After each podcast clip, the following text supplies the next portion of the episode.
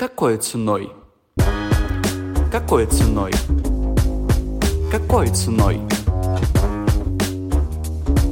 Какой ценой? Ну что, друзья, всем привет! С вами подкаст «Какой ценой?» Подкаст об обратной жизни известных, интересных людях, которых вы привыкли видеть в социальных сетях. Сейчас у нас пошла волна предпринимательниц, которые строят бизнес в юном возрасте. И меня это очень радует. Почему? Потому что я как-то относилась к людям моложе 20 лет или 22 как-то так скептически. Я сейчас понимаю, что такие люди имеют очень классный профит. И у меня сегодня в гостях э, Наташа Панфилова, это юная предпринимательница, которая в свои 23 владеет агентством маркетинга. Если мы говорим о том, какой у нее профит, то в 17 лет она собственно ручно открыла онлайн-магазин книги вслепую и продавала его ВКонтакте. А с нуля добрала 15 тысяч подписчиков, даже у меня никогда с нуля такого не получалось. И на данный момент она переехала из Сибири в Париж, где открыла агентство. Я так понимаю, что это и есть то самое агентство, которое она сейчас популяризирует в Париже, и вот-вот получит степень магистра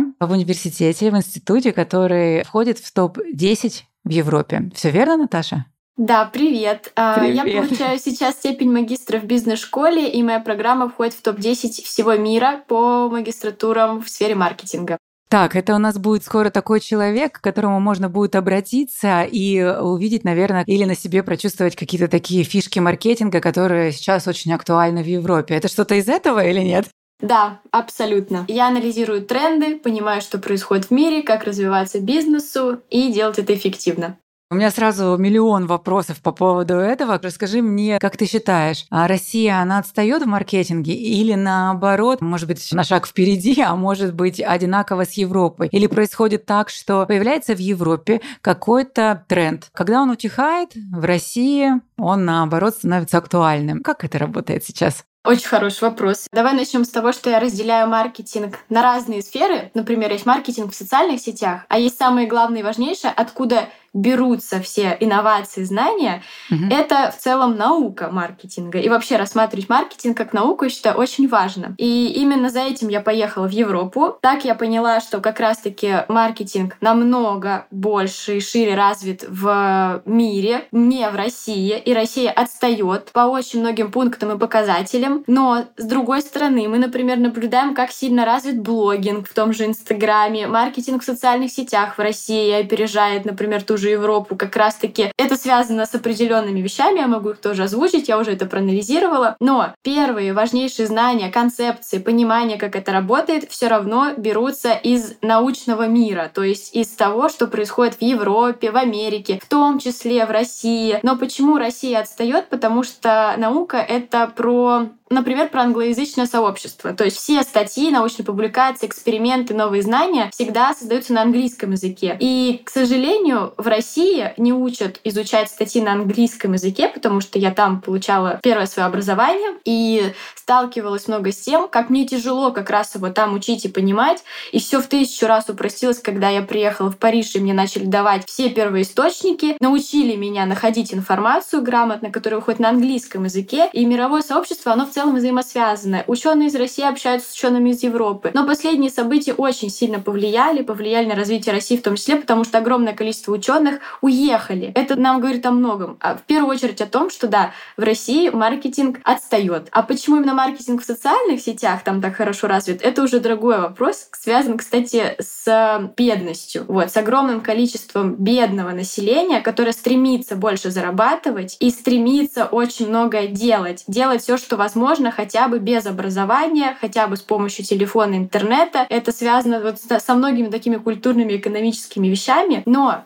на самом деле я узнала, что все, что происходит в России, в первую очередь зародилось в Америке. И скажу так, что трендсеттеры вообще всего изначально, блогинга, инфобизнеса в том числе, это, так скажем, Штаты, потому что оттуда все это пошло сначала. Просто в России очень круто применили, внедрили именно в социальных сетях. Интересно. На самом деле, все, что ты говоришь, я как будто знала, но с другой стороны, ты мне показываешь, подсвечиваешь все вообще с другого угла. А вот смотри, если ты говоришь, что в России, наверное, не так развита история с научным маркетингом, как ты думаешь, тот опыт, который ты получаешь за границей, будет ли применим, реально применим в России? Потому что у нас же и разные менталитеты. Что подходит иногда там, не подходит у нас. Или это как-то не взаимосвязано? Да, конечно. Я тебе сейчас объясню, как это работает. На самом деле все просто. Дело в том, что когда создается какой-то эксперимент, например, ученые, например, изучают потребительское поведение. Mm-hmm. В целом про всех людей. Это про наш мозг, про биологию, как мы отвлекаемся, почему короткие ролики нам нравятся. И когда так находится какое-то знание, что нам, например, очень нравятся короткие видеоролики, на которые мы реально залипаем и не можем себя контролировать, это значит, что это работает на всех людях, потому что нашли связку вообще с эволюционными процессами, проэкспериментировали на кучу людей, и в том числе на русских людях, людях, которые живут в Европе, они mm-hmm. же повсеместно находятся. И да, очень много таких знаний, которые я беру в итоге вообще в Париже, к примеру, там, или читаю статьи, не знаю, американских ученых на данный момент,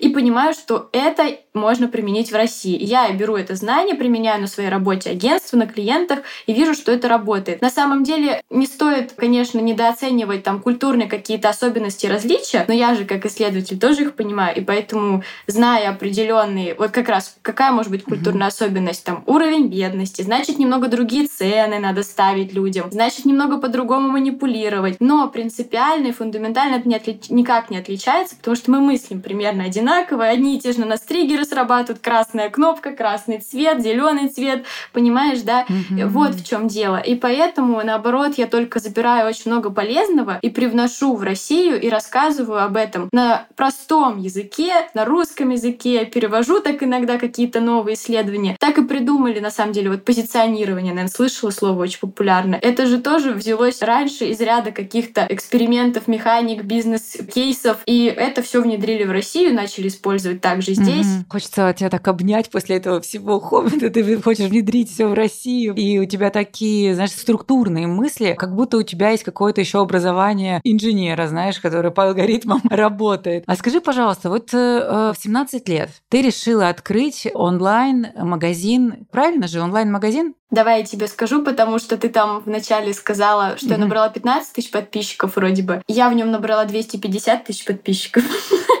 Ага. ВКонтакте. Это важный следующий факт. 15 тысяч подписчиков в Инстаграме, да. И больше 10 тысяч подписчиков в ТикТоке. И это только в коммерческом аккаунте литературного, да, магазина. 17 лет. Как ты поняла, что именно такие методы работают? Как ты поняла, что нам маркетинг нужно выстраивать именно таким вот способом? Потому что, например, вспоминая себя 17 лет, ну, может быть, у нас, конечно, там социальные истории были разные, там проживание где-то и тому подобное. Я в 17 лет проверяла жизнь на ощупь. Там попробовала, здесь попробовала. И как-то, знаешь, что-то, если у меня не получалось с первого раза, значит, все, это неинтересно, да, что-то со мной не так. А тебе вот 17 лет, и ты начинаешь расти. Как у тебя вообще сложилась эта картинка в голове, вот этот пазл? Абсолютно аналогично, как у тебя, только методом проб и ошибок. У меня есть особенность моя личностная, так скажем, mm-hmm. моего характера. Когда у меня что-то не получается, мне надо, чтобы получилось. В этом, наверное, главное принципиальное отличие, и все. И время не важно, сколько это займет. Ну, я буду стараться как можно быстрее, но я могу быть терпеливой, это факт. Это я просто заметила по себе, знаешь, по некоторым своим действиям каким-то. Что важно, я в 17 лет жила в Сибири. Угу. Никто из моих друзей не интересовался бизнесом, блогингом, ничем подобным, маркетингом в том числе. И я действительно даже не знала, что такое маркетинг. Я тогда мне сказали, выбирай, куда хочешь поступать. Тебе говорят, надо выбрать свою жизнь. Да, ты да, вообще да, в душе да.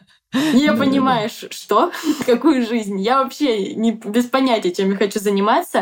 Единственное, мне очень нравилось читать просто читать книги. И мне очень хотелось зарабатывать, потому что мои родители примерно по 20 тысяч рублей зарабатывают, и, конечно, не хватало на все, что там я хотела или желала, на какие-то даже мелочи. И я создаю паблик ВКонтакте, потому что я была пользователем активным. Я считаю, первое, что важно сделать, идти туда, где ты пользователь, потому что там ты, значит, уже понимаешь, что происходит, как все работает. Ты просто, если сам сидишь, смотришь, уже можешь посмотреть, что делают другие. Что ты лайкаешь, вот, пожалуйста. По такому принципу я начала пробовать. Вот мне нравится какой-то проект, я тоже буду писать посты или фотографии красивые делать. И я просто пробовала, тыкала гуглила, искала статьи, узнала, что такое маркетинг, там какие-то советы, тут какую-то книжку узнала, прочитала про креатив вообще. И только вот пробуя, у меня много не получалось, но и что-то начало получаться. Людям очень понравилась идея. И я ошибалась, но все равно постоянно публиковала, делала интересные фотографии, цепляла внимание своей целевой аудитории. Я с ними говорила на одном языке, это были мои же ровесники. Понимаешь, да, я нашла ту же аудиторию абсолютно, что и я, и поэтому мне было просто их понимать. Вот мы одинаковые, просто я им продаю, а они покупают. Ладно, хорошо, тогда зайдем с другой стороны.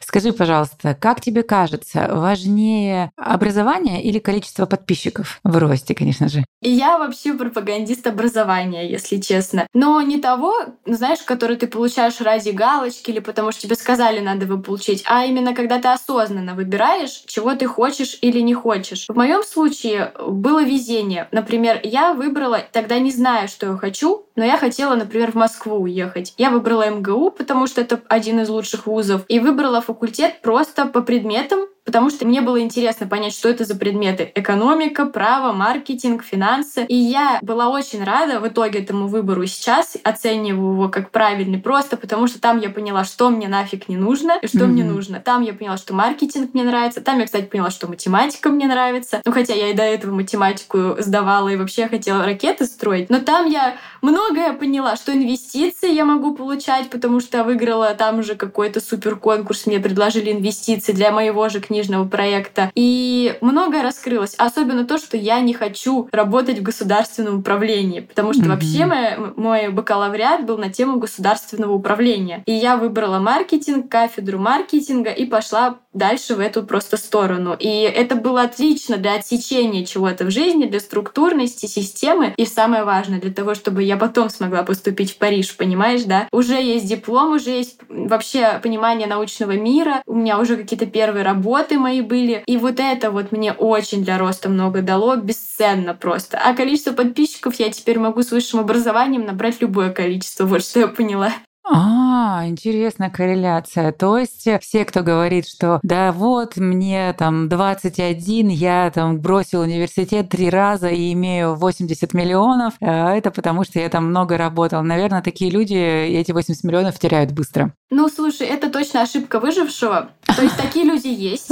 Они успешны даже, я думаю, и будут успешны. Но мы берем большинство. И если посмотреть по большинству, то в основном люди с образованием, вот именно образование коррелируется с доходом. Это прям факт неизменный во всем мире. То есть чем выше образование, тем выше доход в среднем у людей. Вот в среднем все берутся вообще и считается это все. У кого-то с образованием будет нифига, понимаешь, а у кого-то и без него будут, будут миллионы. Но если говорить про большинство и вероятность, мы же в вероятность попадаем, то, конечно, я за образование базово, потому что выше шансы. А бросить что? Всегда можно бросить, понимаешь, да? Да. Слушай, а вот э, смотря на тебя, понимаешь, что у тебя достаточно богатый опыт, а у тебя опыт работы и вообще создания агентства своего и работы работы с блогерами и вообще работы с собой как с личным брендом. Не было ли у тебя желания, не было ли еще той точки, когда хочется что-то другого? И когда понимаешь, что здесь как будто ты переросла и как-то хочется, возможно, пойти во что-то новое? Или ты в своей профессии раскрываешься вся? У меня вот как раз была такая точка, когда я решила открыть агентство, потому что сначала я полностью была посвящена в свой книжный магазин, и мне больше ничего не нужно было. Я там набирала аудиторию, у меня там такие охваты. Я сделала базу клиентов из 6 тысяч человек. И то есть мне уже 20, я уже смогла снять там квартиру в Москве, например. Это было реально круто. Но потом я нашла свой потолок. И я поняла, что я хочу теперь с разными нишами работать, в разных такое тестировать. А это только одна. И тогда я получила много запросов уже в блоге, где я просто рассказывала, как развиваю свой магазин. Все равно пришли потенциальные клиенты, которые просто говорили, я хочу так же, возьми меня. Я им говорю, я не СММщик, рекламщик, потому что я вообще на самом деле предприниматель и маркетолог хороший. А еще есть у меня одна вскрылась потом сильная сторона — это команду строить. И я уже под тот проект команду выстроила, там уже сама работала, я вообще придумывала там боксы с Маяковским и Есениным или Лермонтовым, у меня mm-hmm. вот такое там было, Пушкин, Бродский. И значит, когда пришли потенциальные заявки, я поняла, вот чего я хочу, там у меня развитие. Мне теперь надо разные ниши пробовать, чтобы больше знать, экспериментировать, тестировать, больше знаний внедрить внедрить, потому что, знаешь, не все знания из науки я могу применить на литературном проекте,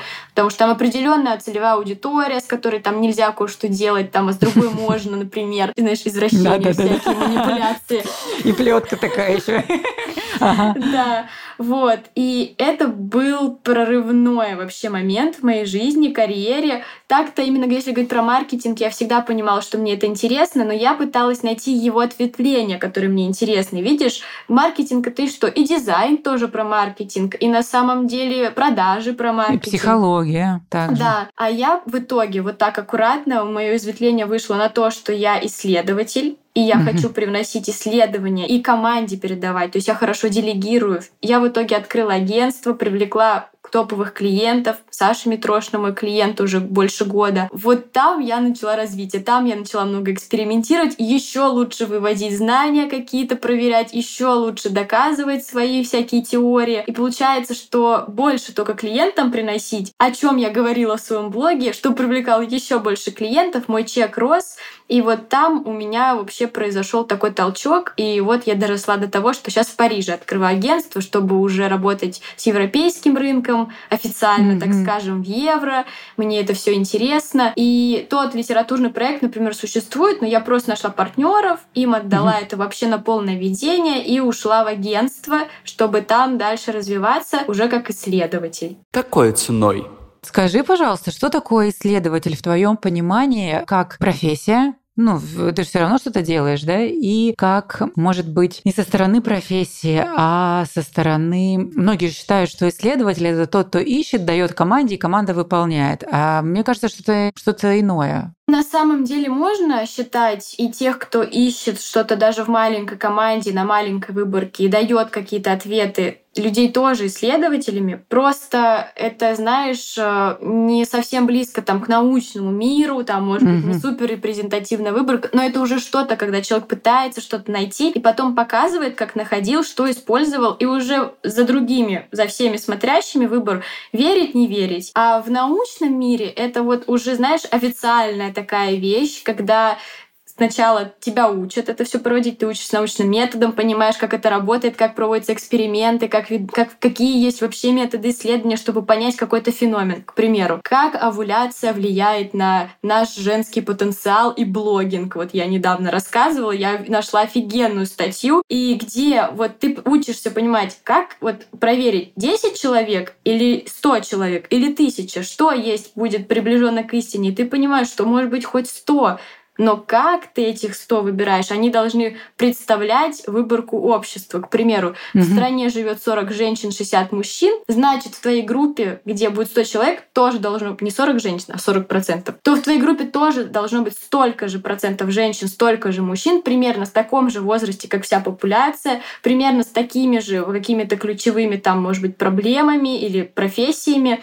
И вот тогда мы ее можем считать репрезентативной, и она уже приближается к истине, и нас приближает к ней. Ну вот, к примеру, так я научилась, много что освоила, поняла, научилась делать свои мини какие-то эксперименты, исследования. Больше всего мне нравится пока именно изучать, угу. узнавать и применять в работу агентства и проверять там уже внутри. То, что уже доказано, проверять. Вот. А свои я только учусь делать и, надеюсь, через год уже приступлю, потому что мне нужно больше времени научить команду. Что это значит? Как проводится настоящее исследование? Там исследователь может притвориться кем-то, попасть в какую-то группу, выписывать целый год заметки, но зато потом сделать целый прорыв про какую-то группу людей, узнать про них ценный факт для мира маркетинга, для бизнеса, найти какую-то супер боль, по которой, если бизнес в итоге ударит, то все. А как, почему именно так надо находить, потому что люди стесняются о многом говорить на самом деле. Только для своих, вот знаешь, за кружечкой пива расскажут. Да, да, да. И поэтому там много разных интересных методов и глубокие интервью, и опросы. В данный момент я для своего агентства делаю исследования, чтобы открыть здесь агентство в Париже.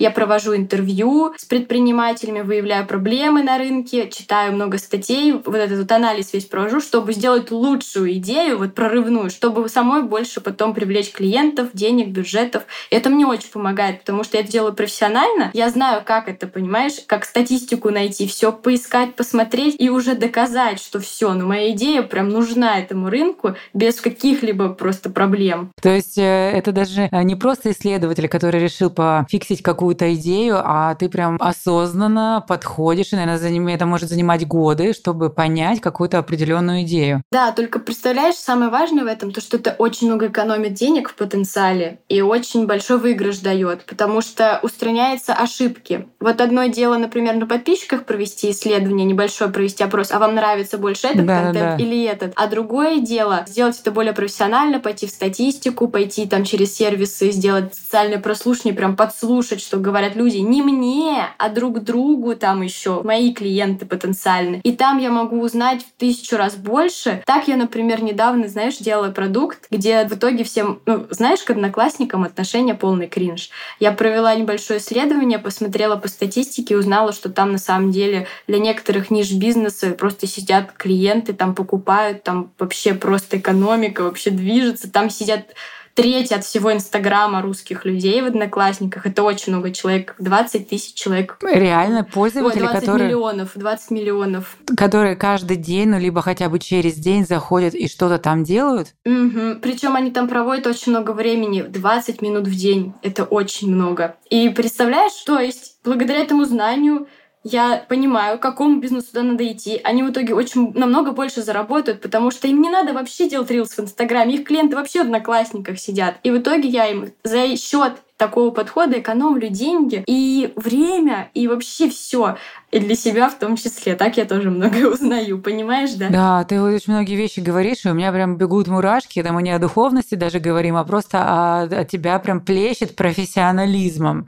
И это не у каждого встретишь такую историю, это я тебе честно говорю, поэтому я сижу, у меня уже вот здесь вот все. Это просто я люблю, понимаешь, сама Да, это, это чувствуется, это чувствуется. А расскажи, э, как тебе кажется, э, визуал или смыслы важнее? Ой, какой хороший вопрос. Я так не могу ответить. Вот, вот тут уже, знаешь, такой момент из-за того, что как раз из-за из издержки своей профессии, так скажем, я не могу ответить ни на один, на самом деле, вопрос точно. Знаешь почему? Потому что все зависит от. В данном случае, например, от ниши. Так-то, если только про себя, вот лично про свою нишу, знаешь, про свои чувства, то я за смыслы, наверное, больше. Но искренне понимаю, что есть ниши и какие-то специфики сферы продукты, где, ну вот там вот ну, хотя бы пополам они делят.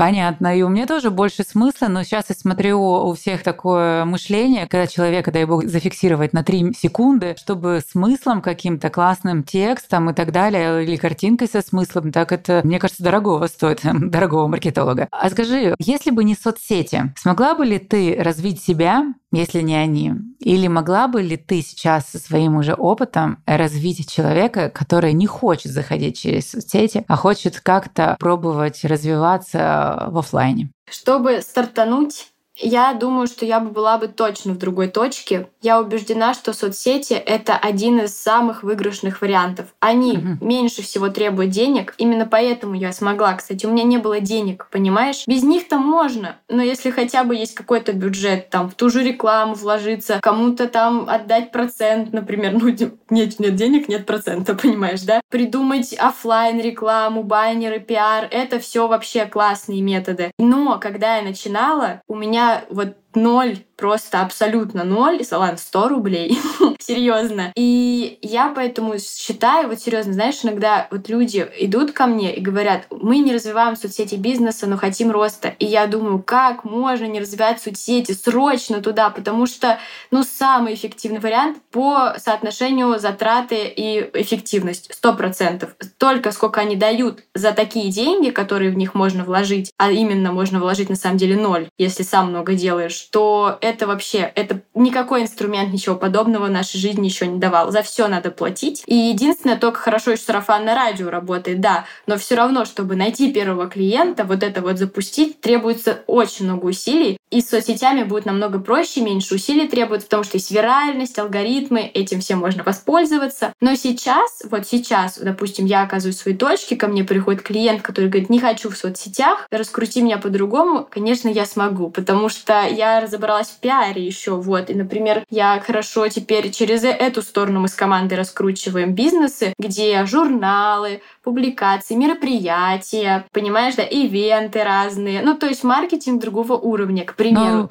этот уровень вообще можно по статистике отследить? Когда ты понимаешь статистику в социальных сетях, тебе она понятна в цифрах или там в процентах. А когда мы говорим про журналы, билборды там или мероприятие какое-то, мы можем, я не знаю, есть ли какая-то статистика в этом? Можем, можем отследить. Мы можем потом своих клиентов опрашивать, делать опросы. А откуда вы про нас узнали, а откуда вы пришли, и обычно лояльные клиенты спокойно, честно отвечают, и так мы понимаем, какой из инструментов будет более эффективный. Так и делали раньше, и делают сейчас. А про соцсети, на самом деле, ты меня сейчас поймешь, такая же ситуация. Вот представь, к тебе через Reels пришло, значит, 500 человек, а потом, значит, он тебя отметил в сторис, а потом кто-то вообще увидел в ТикТоке, перешел в Инстаграм. Ты так тоже не поймешь на самом деле, пока не спросишь, откуда именно клиент к тебе попал в какую-то воронку, если она настроена на многоканальность какую-нибудь. Так что и там, и там сложно. И опросы клиентов, общение с ними помогает как раз выяснить, какой там инструмент был эффективнее. Я э, почему спросила про соцсети в Инстаграме, потому что по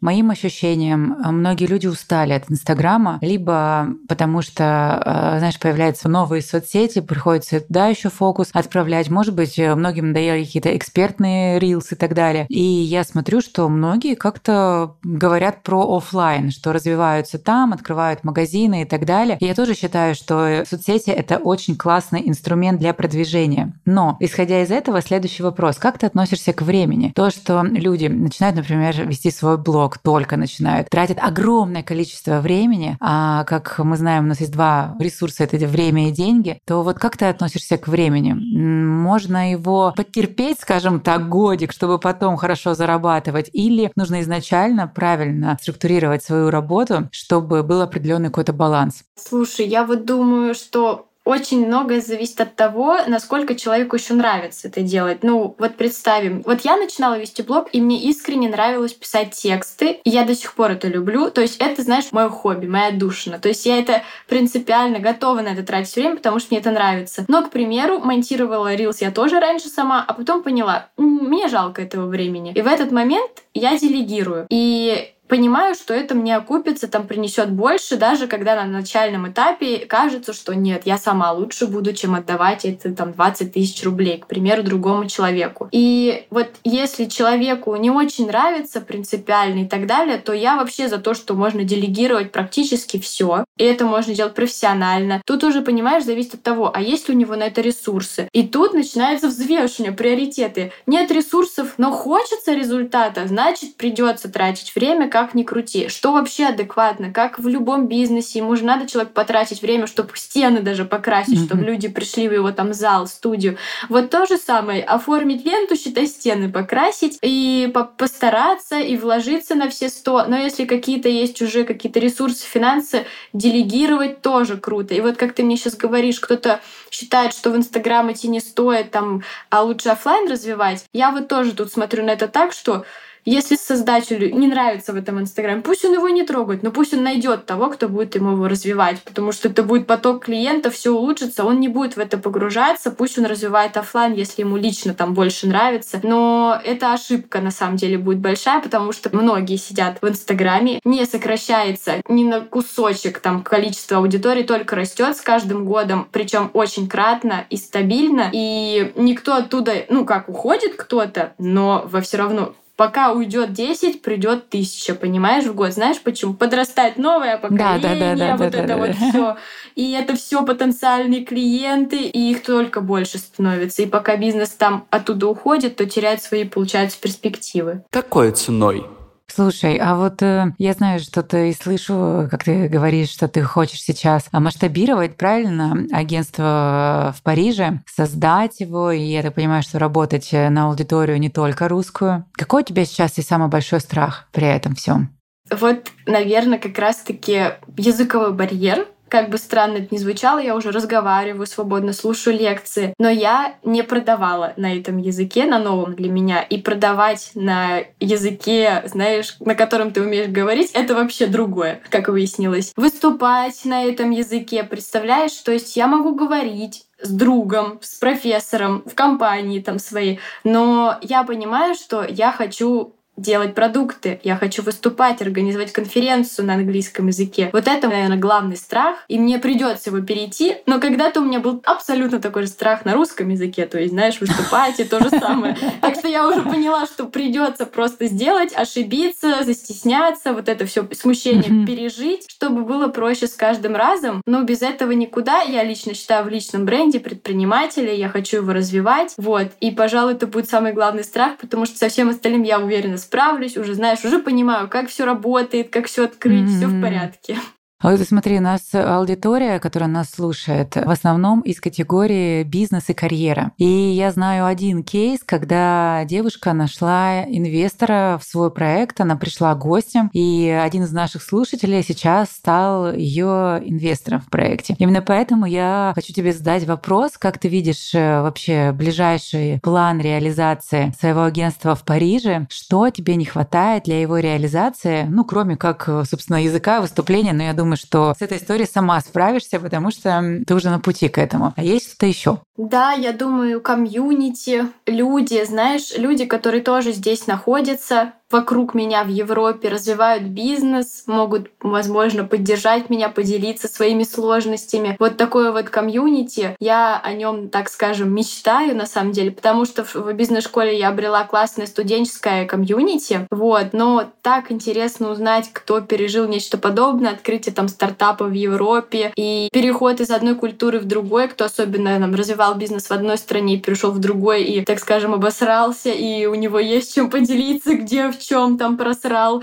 возможности или наоборот обрел. И я думаю, что кадры в итоге в том числе, потому что сейчас, ну, у меня есть люди и большое количество выпускников, учеников, но вот это будет точно сложность. Мне нужны будут сильные кадры, люди, которые будут разговаривать свободно на французском, на английском, возможно, на всех языках европейских разных, чтобы коммуницировать с клиентами, которые не знают английский даже. И вот это вот будет, я думаю, такая большая сложность построить новую новую систему, представляешь, такую команду да, да. уже здесь, для этих целей, которые уже знают, как тут маркетинг еще работает в том числе, и его особенности. Глобальная цель. Классно. Ага.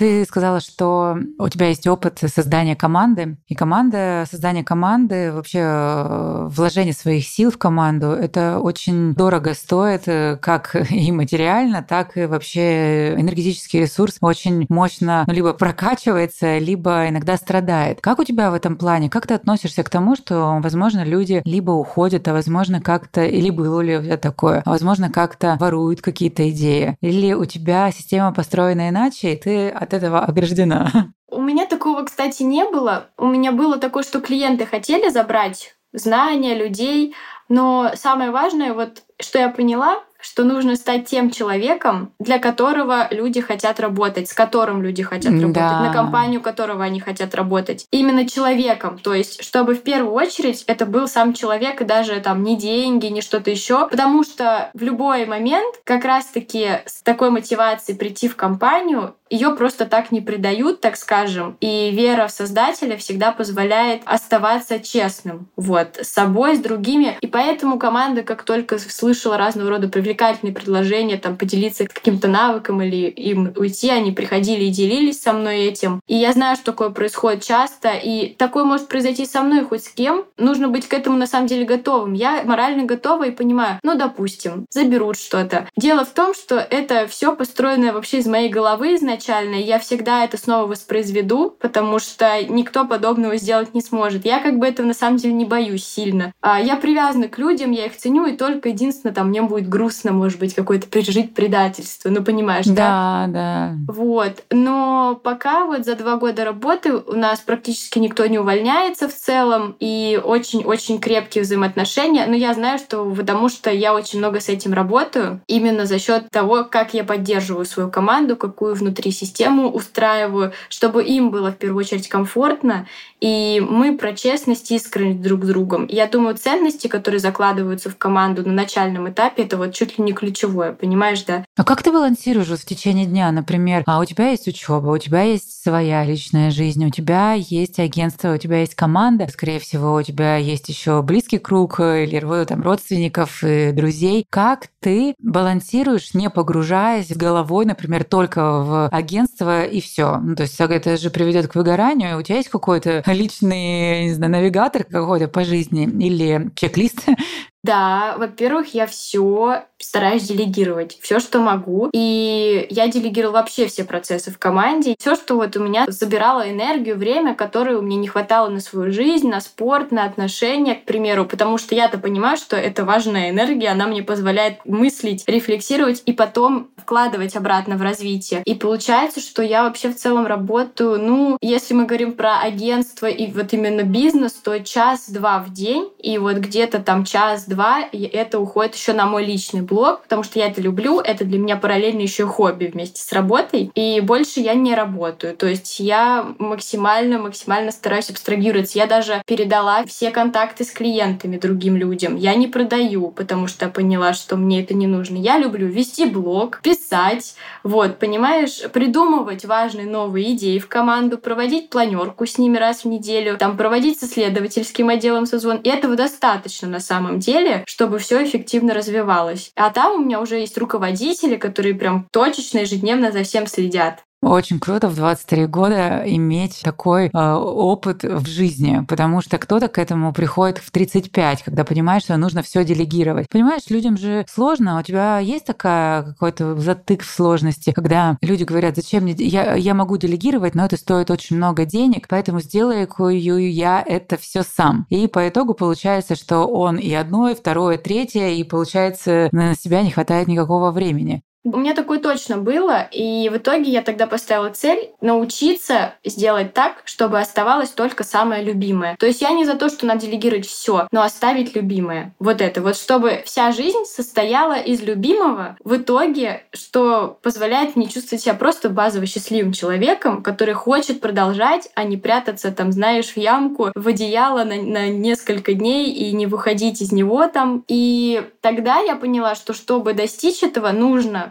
пойти против себя, оторвать кусок там своей зарплаты, но увидеть зато результат, как становится мне легче, и я начинаю больше вкладывать в любимое, которое приносит больше. К примеру, я люблю вести свой блог, но не любила там много общаться с клиентами, занимала много времени. Я это передала, было страшно. Я понимала, что как я, может быть, никто не продаст, и, может быть, будет меньше клиентов приходить. Я с этим смиряюсь. Я понимаю, что сейчас я теряю много денег. Зато я начинаю лучше вести блог, потому что мне это нравится, у меня начинает больше времени, и через него еще больше клиентов приходит. В этот момент человек, который с ними общается, их теряет реально, а я бы могла не потерять. Он учится на этом и становится лучше. И я ему объясняю, что не так, и он с каждым разом, с каждым месяцем все больше закрывает заявок. Пока ко мне из Инстаграма с каждым месяцем все больше приходит заявок. И это выходит не в ту точку даже, где я была, а там в X10, понимаешь, mm-hmm. да? И один раз достаточно это пережить, чтобы понять, что так работает совсем любимым. И, и все любимое можно обратить в свой плюс. Вот так и вышло же с научными работами. Я делегировала, я не перестала строить стратегии клиентам, вообще именно сама работать своим мозгом, но зато я стала читать много статей, которые мне нравятся, и потом команде передавать. И они учат, слушают меня и идут в стратегии, применяют, и лучше делают результат клиентам. Какой ценой? Какой навык тебе помогает э, в твоем росте? Ну, то есть я поняла, что у тебя уже есть хорошее терпение, и это очень важный навык. Если у человека нет терпения, то, скорее всего, он постоянно будет на каких-то качелях жить. Ты достаточно добрый, ты добрый человек, я с тобой общаюсь и понимаешь, что хочется тебе доверять. Доверять деньги, доверять свой бизнес и так далее. Что еще? Знания, что немаловажно. Ну, знания и то, что я умею учиться. Как раз это я получил только благодаря высшему образованию Кстати, ты не первая, кто-то говорит, что э, образование не, не столько повлияло образование, сколько сам факт научиться учиться с помощью образования. Да, это мне очень много дало. Так как я научилась учиться там, все, я научилась учиться везде, даже через подкаст, то есть я научилась учиться через одну какую-то лекцию, через один пост я могу научиться и очень-очень быстро реализовать все, все, что я получила. Не просто написать инсайт и думать об этом, я еще сразу же буду делать. Вот серьезно, я в бизнес-школе вот каждую пару узнала что-то, на перерыве я уже делаю, применяю, я делаю там, может, сторис с новым знанием манипулятивным каким-нибудь, проверяю, как это работает. Я уже сказала команде, срочно идите, внедрите это в работу там с клиентом, за тестируйте. И так всегда. И еще это не то, что навык, но отношение к ошибкам. Я, знаешь, это я очень благодарна. Я не знаю, откуда у меня взялось, развилось как-то, но я всем ошибкам очень рада. То есть я понимаю, что из-за них я не совершу в будущем эту ошибку. И поэтому я себе разрешаю ошибаться. И вот это вот мне очень спасает философия, потому что я, ну, у меня постоянно провалы тоже происходят, но я им реально радуюсь в итоге. Конечно, я сначала расстроюсь эмоционально, но через минут 30 я осознаю, что я зато больше никогда не попаду в такую жопу. Все. И это же невероятно ценно и круто. И с каждой новой ошибкой получается вероятность попасть в плохую ситуацию уменьшается. И все. И мои все действия более эффективные становятся. Были у тебя какой-нибудь такой, э, знаешь, жопный кейс, от которого ты очень сильно расстроилась? Конечно, потом ты поняла, что больше такого не будет, но в целом вот на памяти, что тебе запомнилось больше всего или больше всего, может быть, обидело как-то? Да, у меня было. Например, когда только начинала, вот это, знаешь, большое сопротивление происходит. Заработать деньги сейчас или выбрать все-таки свое состояние и миссию. Угу. И тогда я, кажется, знала, что принимая плохое решение, мне нужны были деньги. Я очень хотела там снять вроде жилье или так далее, если что-то купить там родителям, я не помню. И я пошла на работу с проектом, где я почувствовала что-то неладное. Ну, знаешь, это происходит чувство, когда ты общаешься с клиентом и слышишь, например, уже звоночки какие-то, не знаю что, вы там нам должны что-то уже. Угу. Я, во-первых, ничего не должна. ну, начнем с этого. Ну, к примеру, а я еще новичок, мне вроде 19 или 20, и я пошла, и, конечно же, через там два месяца мы работаем, и мне не платят, и меня кидают на деньги, и я осознаю, что моим трудом воспользовались, знаешь, обидно до боли. Не только моим, и моей командой же. Вот это просто слезы, а, разочарование в жизни. Так мало того, еще и действительно не нравилось. Но тогда я лишний раз поняла, что все во время такого спора внутреннего я не выбираю деньги, потому что серьезно, вместо этого проекта я бы сделала там, не знаю, интересный контент какой-нибудь, что-нибудь бы написала, сняла бы, может, какой-то ролик, что-нибудь бы организовала, сто процентов время бы другое потратила и привлекла бы одного бы клиента, но в тысячу раз лучше, чем этого, даже просто по состоянию работы с ним.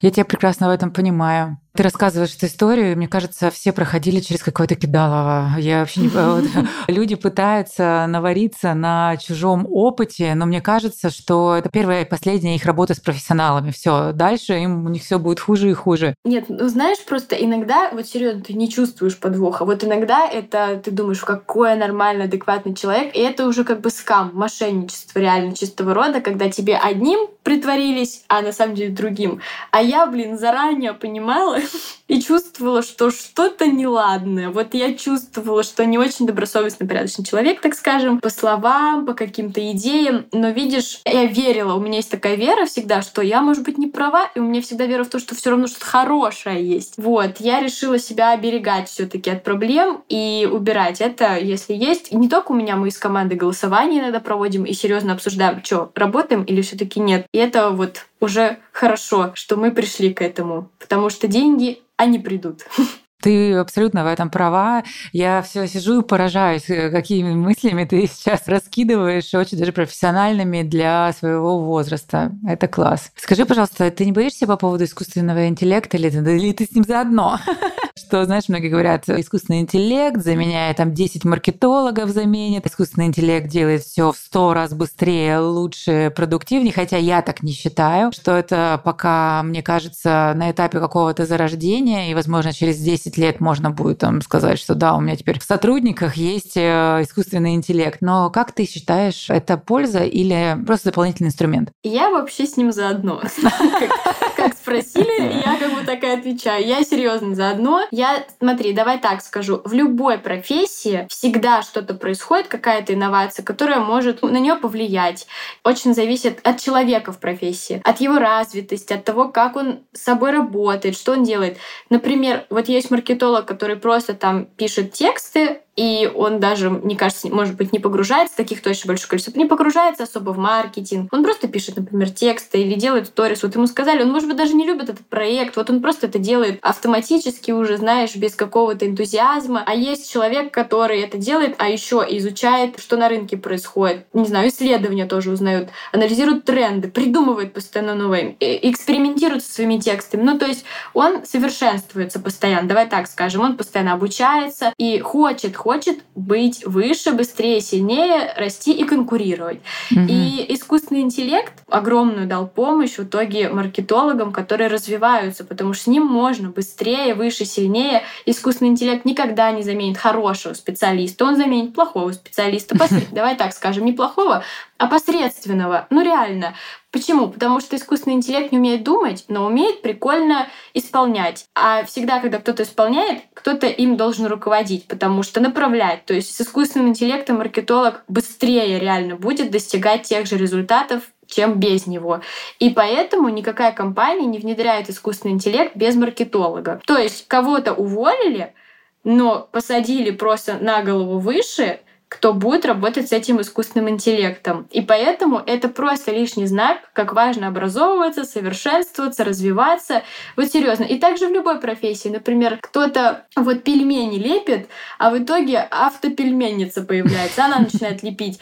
Но зато тот, кто лепит, он дальше там должен расти, учиться что-то еще делать, или создавать там какой-то супер вкус, или добавлять что-то к этим пельменям, или руководить всей командой, или всеми пельмени налепками.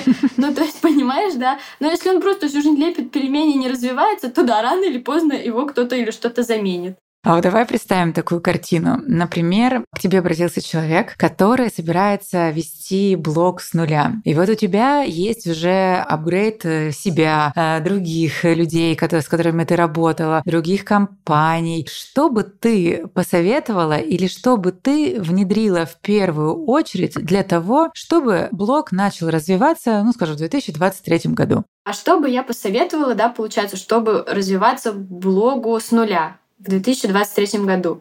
Во-первых, мой первый главный совет — забить на социальное одобрение. Я выяснила, что это самая большая проблема начинающих блогеров, которая их останавливает, потому что мы очень зависимы от мнения других. И, честное слово, мы боимся что-то выложить, рассказать, потому что мы не то, что знаем, мы можем представить в своей голове, как за нами всеми, все смотрят. Вот был эксперимент.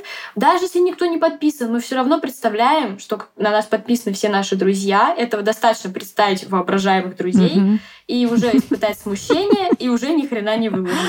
Вот надо это осознать, надо просто осознать и это перейти. Вот именно постараться понять, что это не вы, это так вот, так решила эволюция, так вот у нас работает. Вы не виноваты, но пойми, но надо как-то это немножечко послать в жопу. И выкладывать, быть собой, короче, вот быть искренне собой. Курите, курите, рассказывайте. Хотите торт ночью есть, жрите торт, рассказывайте, потому что иначе вы уйдете туда, где вам не нравится вести блог, потому что там, где мы не сами свои, так скажем, показываем, как нравится другим, и перестаем нравиться себе в этом блоге, то там и уходит огонек. А этот огонек очень нужен, чтобы продолжать. Просто любить хотя бы рассказывать о себе, делиться тем, что вам нравится, ваши рисунки, я не знаю, что угодно. Вот какое-то творчество там Даже начинается. если это какой-то профессиональный блог, ну, с, э, с долей экспертности, тоже мы же все какие-то эксперты в чем то Угу. И если человек ведет блог, ну, там, не знаю, с пивком стоит условно, а сам он по себе, там, не знаю, какой-то руководитель компании, где он думает, что на него посмотрит, то это ничего страшного, и это все в голове? Я считаю, что это ничего страшного. Наоборот, это привлечет столько людей, руководителей компаний, которые наконец-то уже сдолбались показывать идеальную картинку и хотят выпить пивка, что они просто его поблагодарят и скажут, боже мой, братан, мы тебя нашли. И будет интереснее следить. Это же цель блога, на самом деле, читатели, люди, которые смотрят и так далее. И сам человек реально может рано или поздно забить, выгореть, перестать просто потому, что ему будет скучно, если он будет сам не свой. Вот. И я искренне дальше в следующий совет Давай. рекомендую, так как знаю, какие алгоритмы в тренде, что работает, делать много действий, то есть точечно. Я советую вообще, на самом деле, вести несколько блогов. Просто сосредоточиться на одном. Ну, к примеру, Reels. Выкладывать регулярно. Но Reels же уже сделали. Его же можно выложить ВК просто, вообще без лишних действий. Вот просто нажать на кнопочку «Выложить» то же самое. Его же можно выложить в YouTube Shorts. Его же можно выложить в Яндекс.Дзен. И представляете, вы вот как бы сделали один ролик, а он идет на четырех площадках набирать активность. Где-то из них он залетит, возможно, на одной, но вероятность четыре раза повышается как минимум, чем просто в одном инстаграме. Зачем это важно и нужно? Потому что человек, если долго не видит результат, он расстраивается и гаснет опять огонек. А так вероятность выше, что он увидит результат хоть где-то. И все, у него сердечко там стукнет, ёкнет, разгорится, он будет еще делать и еще. И чем больше действий, тем лучше. То есть это даже если мы говорим про блок с нуля, то есть мы делаем с нуля, мы разгоняем алгоритмы и так далее, и, возможно, нету в первое время каких-то там глобальных результатов, но когда ты делаешь систематически, постоянно и умножаешь там условно еще на 4 соцсети, то это должно принести результат, верно? Да. И последний, давай третий такой важный совет — это комьюнити и люди. Сейчас в эту секунду с вами тысяча или там людей или миллион начинают тоже вести блог с нуля, их легко найти, вы можете найти в Инстаграме маленькие аккаунты, а потом побольше или сразу большие, пожалуйста, пишите всем, знакомьтесь, надо с ними встречаться, друг друга отмечать, ходить на мероприятия и знакомиться со всеми. Для меня это был самый большой пуш на старте. Вот серьезно, это так просто, это и вам дает знания какие-то в итоге, потому что вы же в проводной сфере, вы обсуждаете свой блогинг, начало, и вы друг друга начинаете отмечать и почему чуть-чуть, по чуть-чуть к вам притягиваются так с каждых сторон люди. И в этом я вижу на самом деле огромную силу, потому что и так алгоритмы тоже разгонятся, потому что идеально и друзей всех позвать следить, но кто-то стесняется, тогда идите знакомьтесь с новыми людьми. Вот, побольше, почаще. И вот, вот это я вижу в этом, знаешь, огромный на самом деле плюс. Я так делала, честно. Мне было, может, стрёмно писать, я писала. И соглашались ходить со мной видеться блогеры, у которых 10 тысяч подписчиков, у меня была одна. Потому что, потому что людям интересно интересно друг с другом общаться. Если вы интересный человек, вообще будут все забивать, сколько у вас подписчиков. Какой ценой? Скажи, а вот есть плюсы, которые ты сказала, что стоит выполнять. А что, давай каких-нибудь два минуса, которые точно не нужно делать в блоге или когда ты только начинаешь э, свой путь блогерства? Не надо повторять с другими, потому как? что... тренды же. Вот, хороший вопрос. Тренды — это одно. Но вот смотри, я сейчас за то, чтобы как раз самому учиться находить тренды. Вот, к примеру, Саша Митрошина. Вот она сейчас сделала подкаст, значит, YouTube и там ВК, и заработала в пять раз больше инсталоги, чем раньше. То есть было 100 миллионов, стало 500. Что произошло? Внимание, куча предпринимателей говорят, нам тоже надо делать подкаст и YouTube. А если научиться искать, вот слушать подкасты такие, вот немножечко покрутиться, посмотреть статистику, ну то есть просто заняться инфой, погуглить даже, то можно понять, что вообще-то подкаст и YouTube вообще нужен далеко не всем, и они, тратя на это деньги и ресурсы, очень много даже потеряют. Там не их аудитория вообще сидит а именно, например, в Одноклассники или в LinkedIn или вообще в Pinterest. Понимаешь, о чем я говорю? И вот я за то, чтобы, так скажем, развивать когнитивное мышление, искать, находить ответы самостоятельно, но не повторять слепо за другими. Да, есть тренды, но представляешь, когда человек просто смотрит в целом, что в мире актуально, а когда он чуть больше копается в своей нише, сфере и понимает, а где мои вообще клиенты сидят, а что им нравится по-настоящему, а не просто то, что делают все блогеры. У многих блогеров заходят рилсы, и они такие популярны, потому что они они уже с большой аудиторией, вот их аудитория смотрит. И мы думаем, что все, такой тренд и у меня сработает.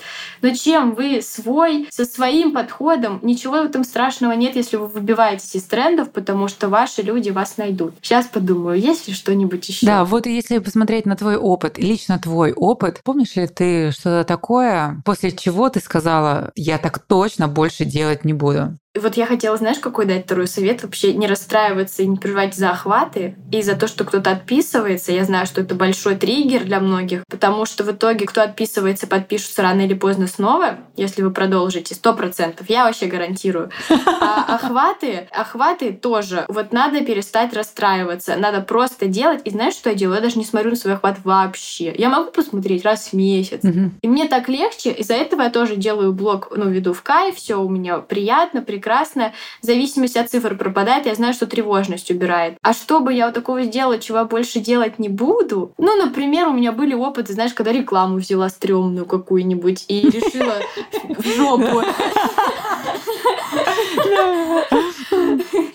Вот. Но это, знаешь, хотя у меня ни, ни разу не было, что не, прям не буду. У меня было такое, что вот я просто лучше разберусь и потом сделаю. Вот рекламу взяла плохую, значит, я в инфлюенс-маркетинге тогда плохо разобралась, а потом получше нашла человека получше, и там получилось хорошо. Ну, к примеру, понимаешь, да? Или Reels, если у меня плохо работают, не дай бог, я скажу, что не буду. Я до этих Reels в итоге докопалась. У меня, знаешь, я три месяца их выкладывала почти каждый день, чтобы они мне давали ноль, чтобы на четвертый месяц они мне принесли 10 тысяч подписчиков, на пятый 20 тысяч подписчиков, и, и потом еще типа столько же. Потому что мне нужно было а, понять, что нравится моим людям. И да, на это ушло три месяца. И мне, когда кто-то говорит, я целый месяц рилс пущу каждый день, все, не работает, не буду больше. Я думаю, надо больше, слишком мало. Ну что это такое? У меня в подкаст приходила Карина Мурашкина, и она мне рассказывала, что Алена, я год, год впустую выкладывала, я была вообще никому не интересна, и я просто понимаю, насколько... Она говорит, я плакала, я злилась, чего только не не было. А по итогу все сработало. А вот на самом деле не впустую. В итоге срабатывает угу. накопительный эффект. Да. Каждый из них был важен. Серьезно. Вот я прям гарантирую. Смотри, я что хочу? Я очень э, люблю экспериментировать тоже. И мы сейчас тоже запускаем YouTube-канал, где мы пользуемся услугами специалистов, которых мы звали на подкаст, чтобы понять и показать людям, что это действительно классные специалисты. Я э, собираюсь сейчас вести блог с нуля, и вот этими рекомендациями, которые ты сейчас сказала, я тоже воспользуюсь. И в ближайшие 3-4 месяца буду только на них и ориентироваться. Ну, не, конечно, не только, буду еще для интереса аудитории, мы же не просто так снимаем, но твои советы я возьму за фундамент. И Супер, посмотрю, спасибо. что из этого получится, а потом через 3-4 месяца напишу тебе и э, с небольшой статистикой, может быть, мы вместе с тобой порадуемся или вместе с тобой поплачем, поржем. Но в целом, мне кажется, это все равно будет прикольный фидбэк от э, подкаста. Друзья, это еще не все. Пока вы нам ставите сердечки или звездочки на той площадке, где вы нас слушаете, за такой прекрасный, полезный выпуск. Или, возможно, переходите в наш телеграм-бот, куда хотите порекомендовать гостя, которого хотели бы услышать. Наташа для вас сделала крутой подарок, которым вы хотела поделиться. Это будет гайд про 8 исследований научных исследованиях, которые я использовала в своем контенте и блоге, чтобы вырасти на 30 тысяч человек за три месяца и поднять охваты в пять раз и продажи в том числе. И вы сможете их применить и за считанные мгновения получить уже результат и сильно увеличить качество в своем блоге. Он поможет прокачать, продвинуться. Для этого надо, во-первых, подписаться mm-hmm. на мой инстаграм, и написать просто слово «наука» в директ, и автоматически mm-hmm. файл вам будет выслан. Прочитайте, напишите мне, пожалуйста, обратную связь, потому что я очень старалась для него, я там выбирала самое лучшее, и в том числе про то, как влияет овуляция на блогинг женщины. Спасибо тебе огромное и за это время. Спасибо. Увидимся в социальных сетях. Какой ценой? Какой ценой? Какой ценой? Какой ценой?